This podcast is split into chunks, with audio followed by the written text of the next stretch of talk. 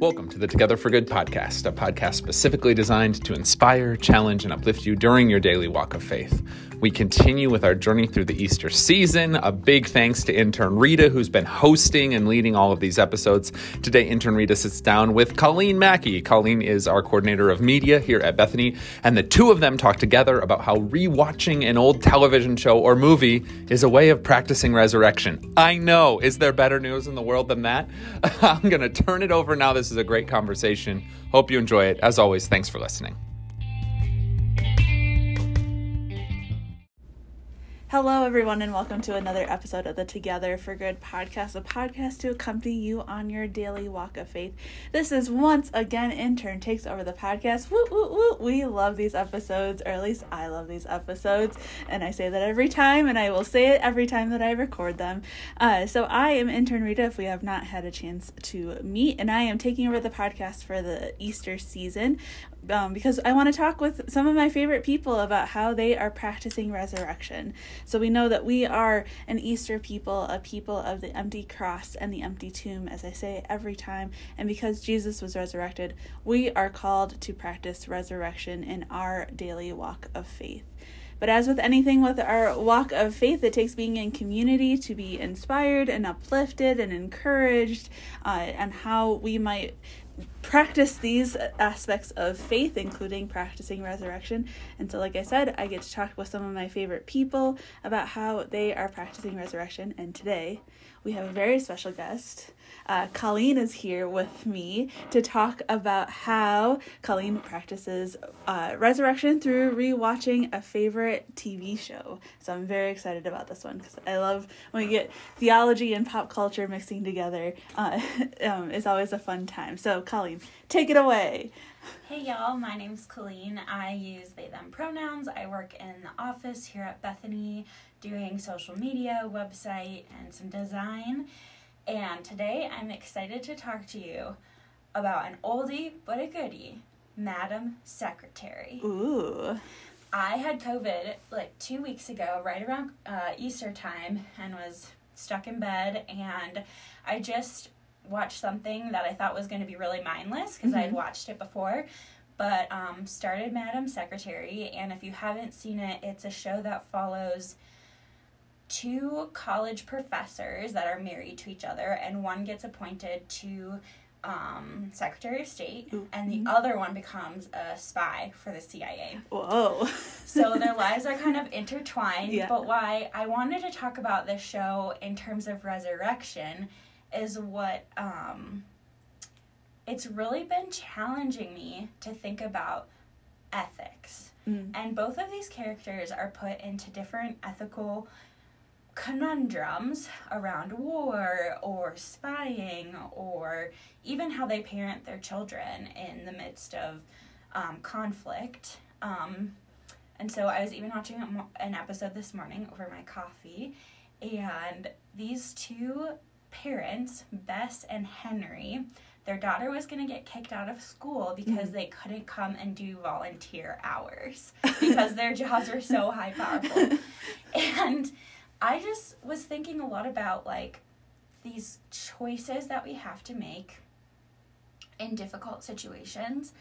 And for me, I was drawing a parallel between these characters and the choices that they had to make for national security or their their child being in school mm-hmm.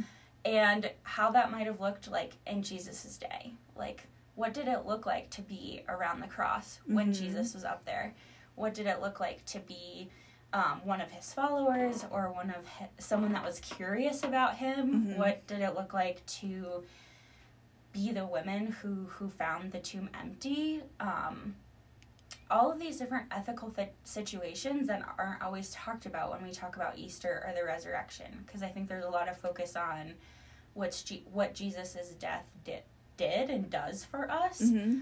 but for me this Easter season, I've been thinking a lot about all the people around him and the choices that they were faced with. Yeah. No, that that's really interesting because it's you know, uh, in thinking about the TV show, you have kind of these like dueling systems of power that are, you know, the school system that obviously wants people to volunteer and wants uh, so that you know families are involved in the lives of their kids and the lives of the school and everything. Um, but you know you also have the, the they have these high power jobs for the government which is also an, you know another system of power. Like uh, school systems are kind of adjacently associated with that if it was a public school system but um, it was the quakers. Oh. Yeah okay so not a public school system. So then yeah you have you know you have your your system of power of the school but then you also have your system of power of um, the the United States government. And so, like, these dueling systems of power that make you uh, have to navigate all of these questions that, um, not only are a result of like being a person in society um, but also like a person of faith and uh, and a person who is a parent and a person who um, is just trying to do their best and live their life like you have all these little things that are making you um, make decisions and that and um, that can be really challenging. Uh, it can be really hard to like balance those out. Um, and like, you know, you want to be the best in every category, and sometimes you can't. Sometimes you have to let things go. Um, and you know, I think relating that to resurrection, um, and you mentioned the like what it was like to be at the cross and then at the tomb and then after um, at the empty tomb um, and like the questions that are going in people's minds and like how they're trying to rationalize like what these system like roman systems of power were telling them was going to happen or was um not going to happen or and what the jewish leaders were telling them was going to happen wasn't going to happen and then what they were witnessing and seeing um in their own like walk of faith like you know seeing these people that maybe would have been curious about Jesus but then got caught up in this like powerful mob and were saying things that maybe they wouldn't have said if it was just them but they were caught up in this like powerful system of other people.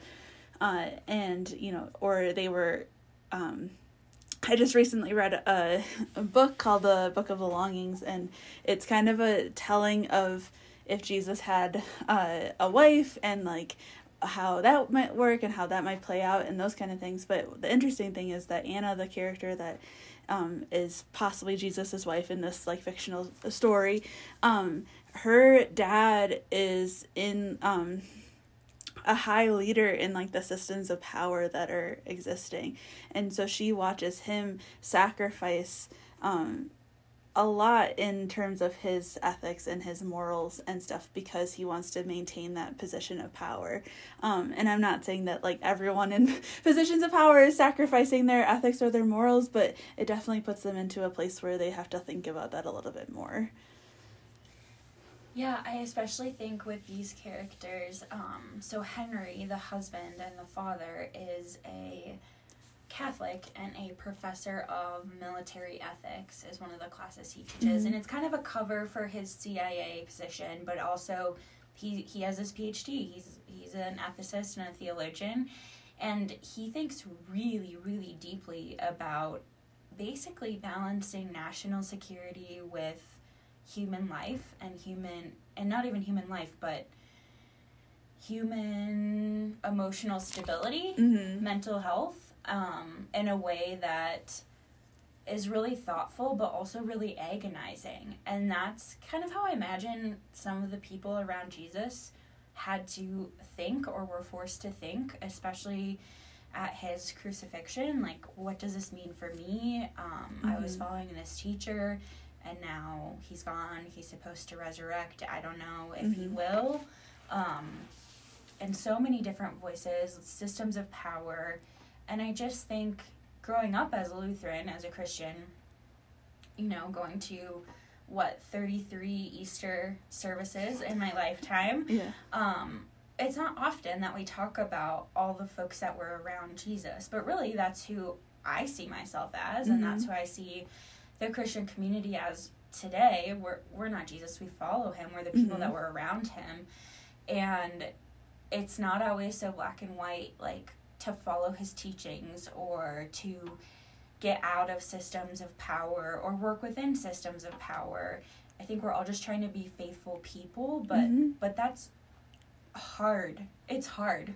Yeah, no, absolutely. I mean, we're people of faith in this Christian community, but we're also people of society and uh, the those systems of power and the societal systems that we're a part of, um, you know, oftentimes are sinful, just, uh, you know, not by any fault of ours in like creating those systems, but it's just how they were set up, how they've been perpetuated, um, you know, in the oppression of uh, people of color and the oppression of women and the oppression of, um, minorities uh, and the oppression of um, people who are economically disadvantaged.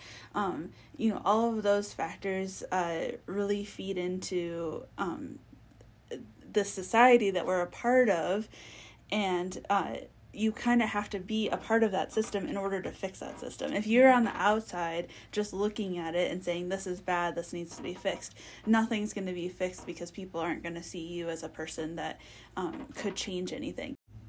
So you have to be a part of the system in order to have a voice in the system.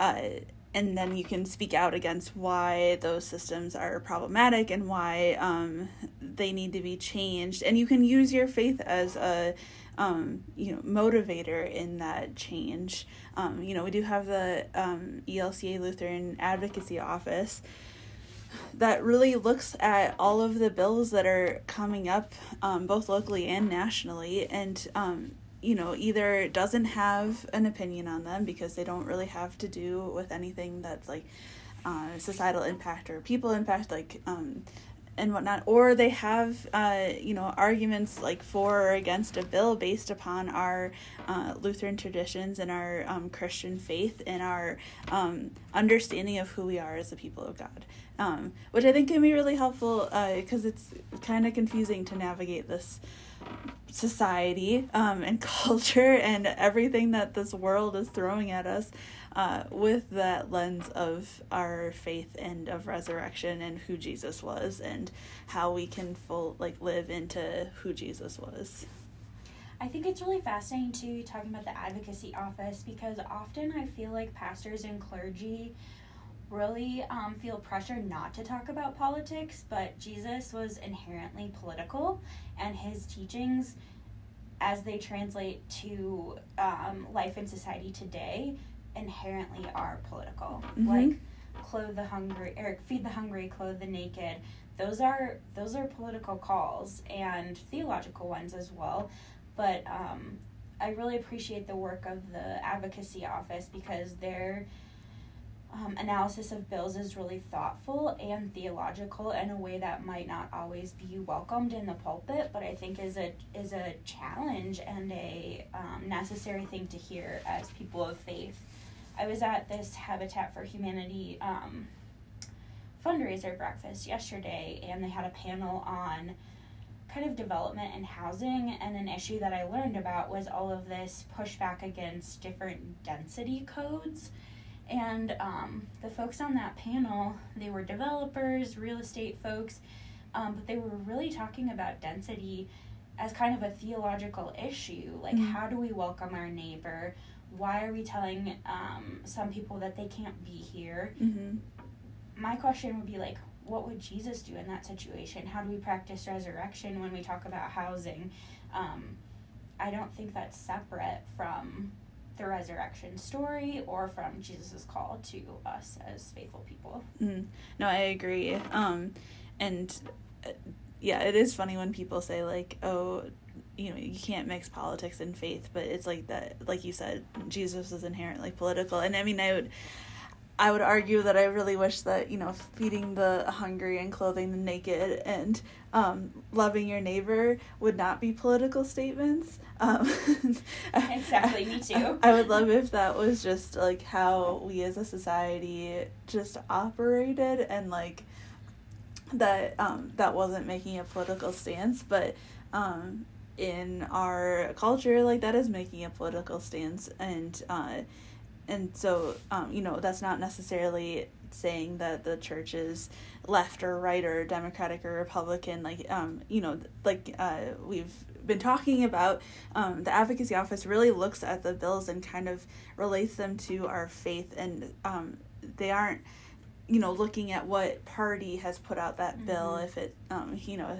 and they're not looking at um, who is in support or who is against. They're just looking at what is this bill outlining and what um, how does that fit with our uh, values as Lutherans and as Christians and as everything that that's encompassed in that.